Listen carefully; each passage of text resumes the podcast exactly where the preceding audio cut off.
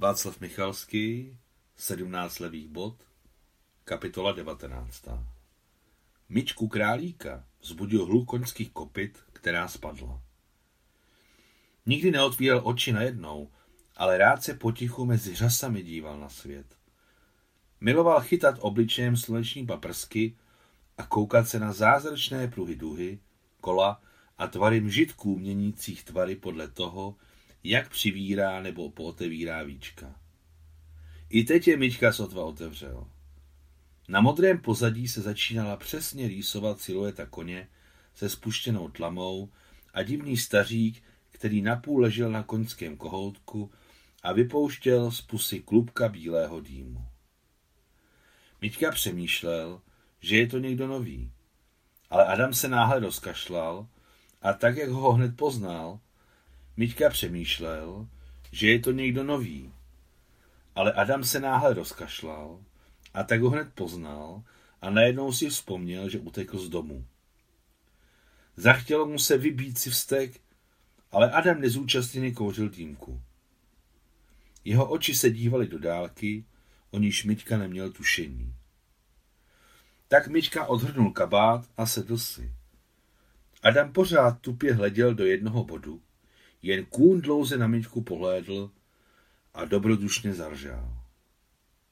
Pozdravuj rodiče, řekl nahlas a zlomyslně Myčka králík a vyzývavě přimouřil své zlé oči.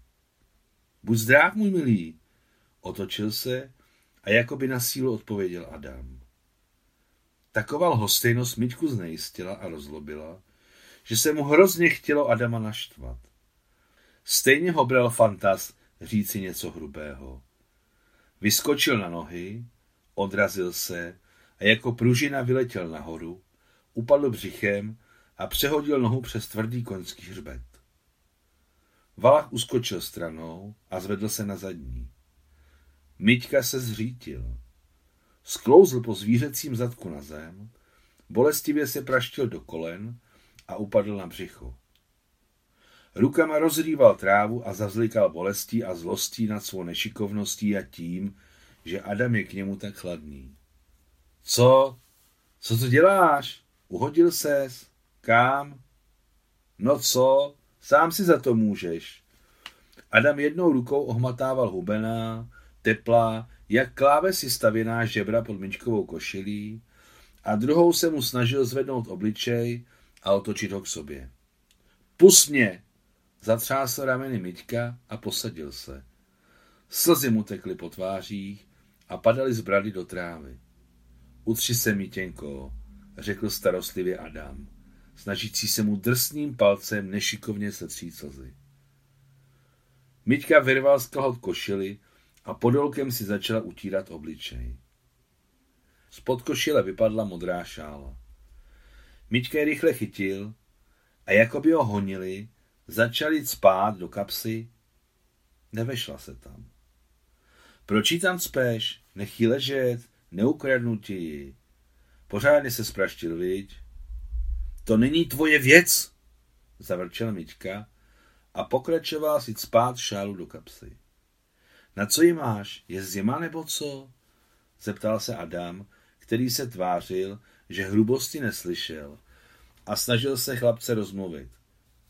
To je mámina šála, řekl tiše Myťka. K čemu ji máš, co s ní děláš? Čuchal jsem k ní, odpověděl vážně a smutně chlapec.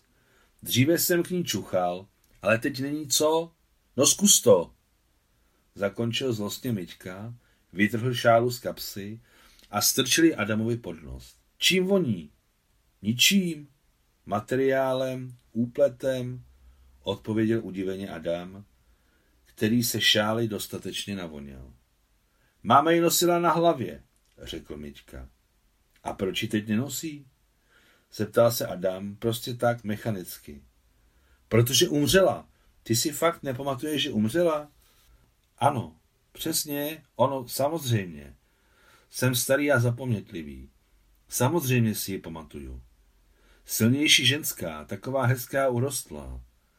Pohledl Mičkovi do očí a omluvným tónem řekl Adam. Krásná, vzdychl Mička. Jen nebyla silnější, ale hubená. Jo, jo, taková krásná, celá hubená. Opravil se Adam. Tak co se stalo se šálou? Ona ji vyprala, řekl trhaně Miťka.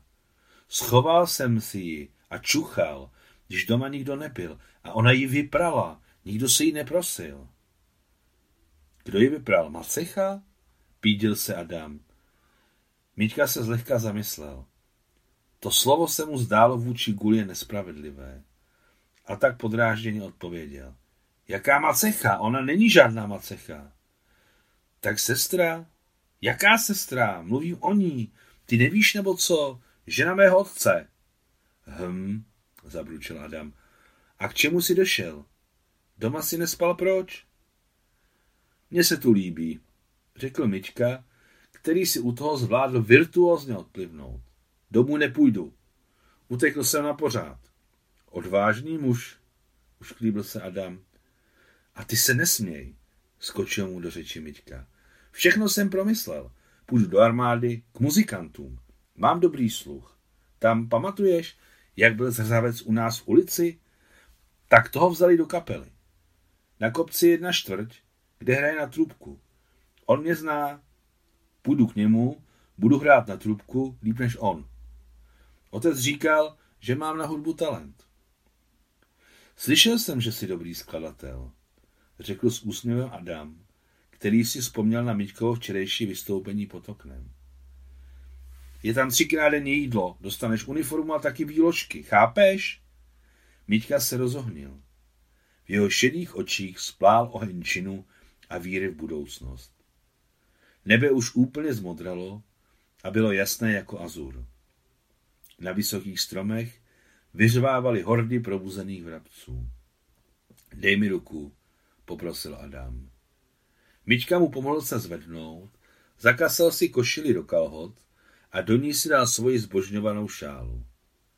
Chvíli stály mlčky, zlý, zlý a neoblomný Myťka a starý jednonohý Adam, který toho tu noc tolik prožil.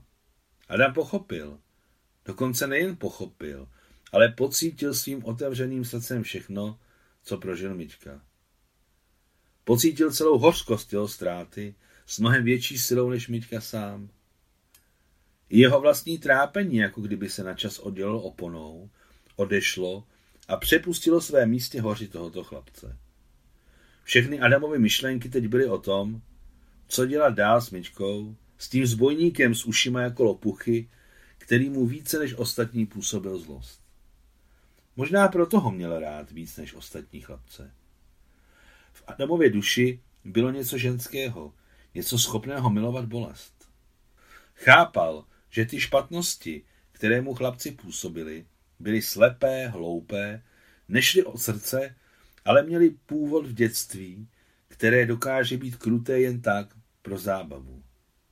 Půjdeme, kamaráde, něco sníme, řekl rozhodně Adam, poplácal koně po krku, otočil se a ani se ohlédl, kráčel ke své strážnici. Miťka sekundu zaváhal a vyrazil za ním. Vyšli do hlavní aleje, do brány výjížděla rychlá pomoc. Hádej, za jaký auto se dá nejlíp chytit, zeptal se nečekaně Miťka. Hm, svraštil Adam čelo a dokonce se málem zastavil kvůli zvláštnosti otázky. Nevím, když jsem se já chytal, to ještě nebyla. Za kočár náčelníka úseku se chytalo pohodlně, protože měl vysoké blatníky a kočí nás nemlátil. A kdo je náčelník úseku? Zajímal se Mička. No, to jsem bydlel v dělnické kolonii u železniční stanice. Byl to nejvyšší náčelník. Úsek znamená vzdálenost z jednoho místa do druhého. Na všech těchto tratích byl šéf vousatý muž s licousy a při těle. Po Adamově tváři sklouzl úsměv jako odraz vzdálených dní dětství. Došli ke strážnici. Náhle si Adam vzpomněl na to nejdůležitější. Zastyděl se, stáhl obočí a zahradil Mičkovi vchod do strážnice. Počkej, posaď se tady v chládku. Rychle zamrubla Adam. Vylez si na brušovní, dej si do trumpety, dokud tvoje parta nepřijde. Uklidním v pokoji a připravím snídaní. Sám ví, že jsem včera slavil. Asi to tam smrdí lihem, vyvětrám. Mičkovi nebylo potřeba mu dušovník dvakrát připomínat. Pak mě zavoláš, křikl panovačně přes rameno na Adama a hbitě se vydrápal po vlhkém kmeni na nejrozložitější strom. Zatím se škrábal z větve na větev a radostně obíral černé, rosou omité bobule. Každý chlapec měl na morušovníku své oblíbené a uzákoněné místo, svoji větev, na kterou nikoho nepouštěl. A nyní, v tuto ranní dobu, se Mičkovi zdálo, že zmíněný zákon ještě nevstoupil v platnost. Chladný strom, kluský od rosy, obsypaný velkými, dlouhými, černými a blízkajícími se plody, patřil celý jenom Mičkovi. S určitým zvláštním oživením se Mička usadil nahoře v Rosuše. Byla to krásná větev, která obyčejně náležela Tolianovi Bubu. Mička se již dávno na to místo se závistí díval, ale sebrat to Tolianovi neriskoval. Mička, i když byl hlavní a měl všechny chlapce v hrsti svými nápady, odvahou a silou. Síla to nebyla tak velká, ale prudká, rychlá a habitá. Popravdě řečeno, v duši se trochu bál Toliana.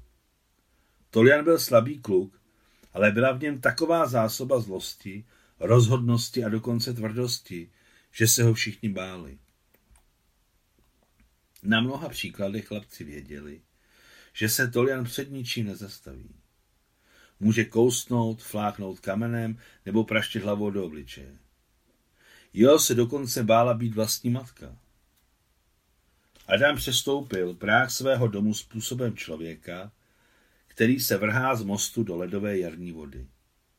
První, co pocítil, byl dech jeho dcery. Něžné, téměř nezachytitelné aroma zvláštních květin, které Adam neznal. Na posteli spal Nikolaj Arčomovič. Neslyšel, jak se skřípali a otevřeli se dveře, jak do pokoje vešel Adam. Tlustý hnědý sešit ležel na taburetce před postelí. Adam ho vzal do ruky. Horečnatě prolistoval stránky zaplněné rovným přesným rukopisem, vzal z police brýle, posadil se rovnou na taburetku a začal číst. Lízin sešit. Vím, nejdřív si tento sešit asi nepřečteš.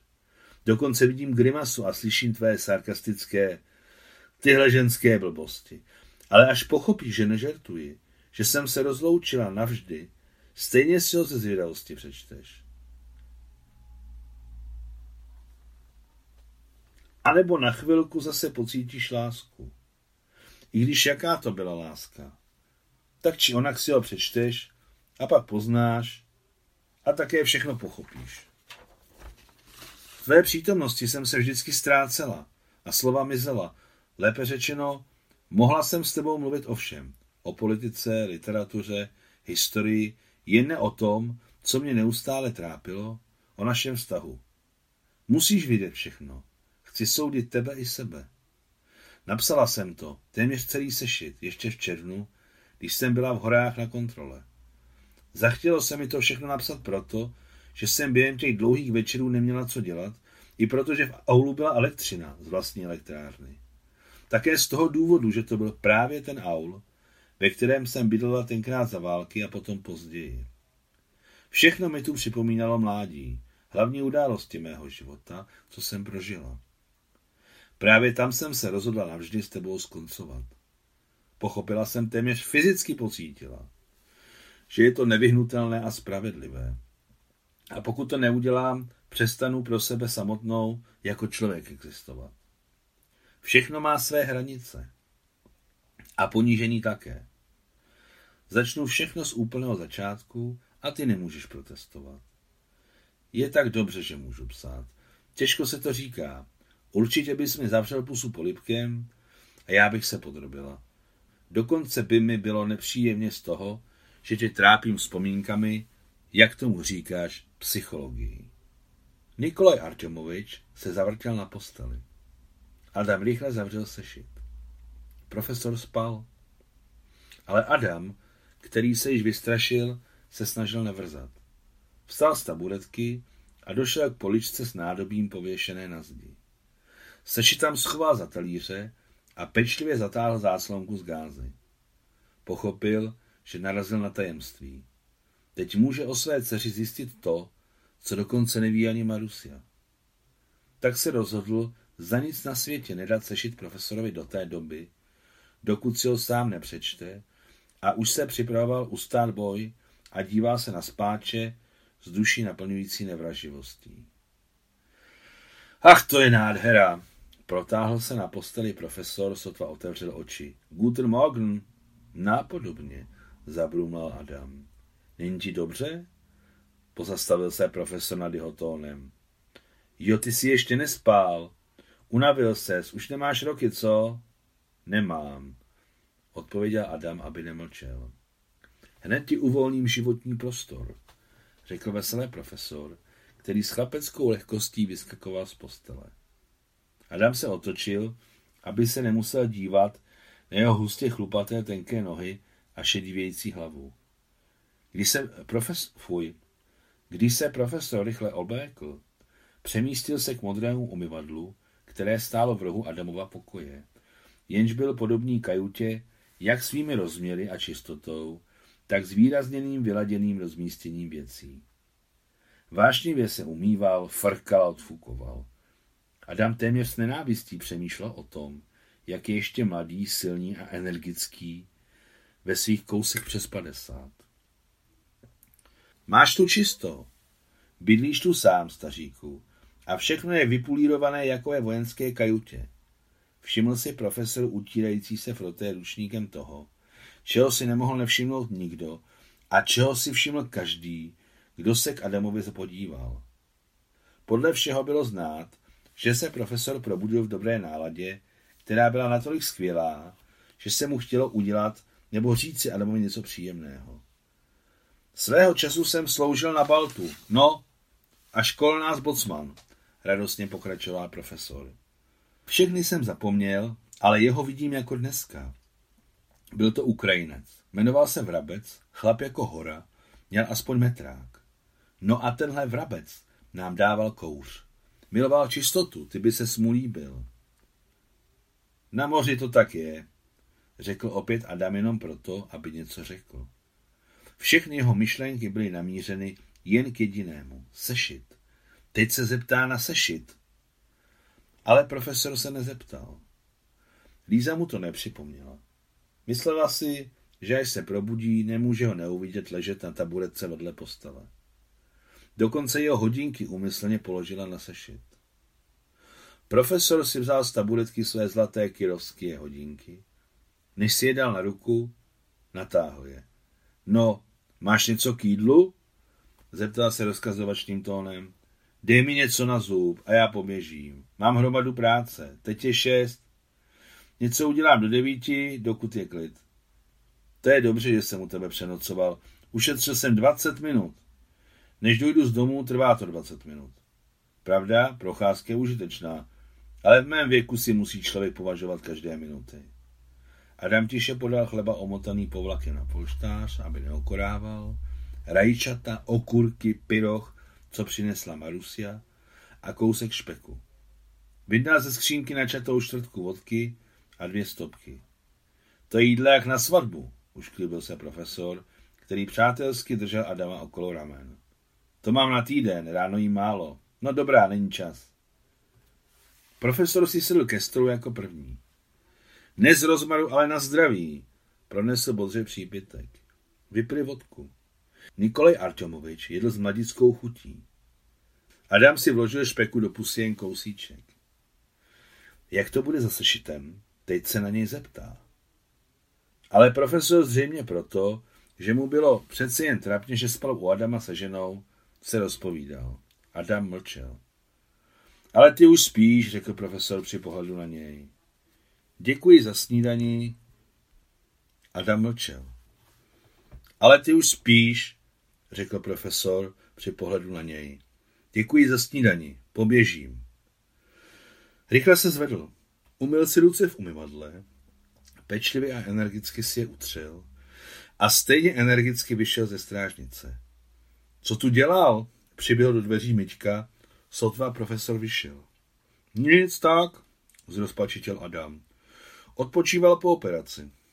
A protáhl úctivě Miťka. Sedni si ke stolu.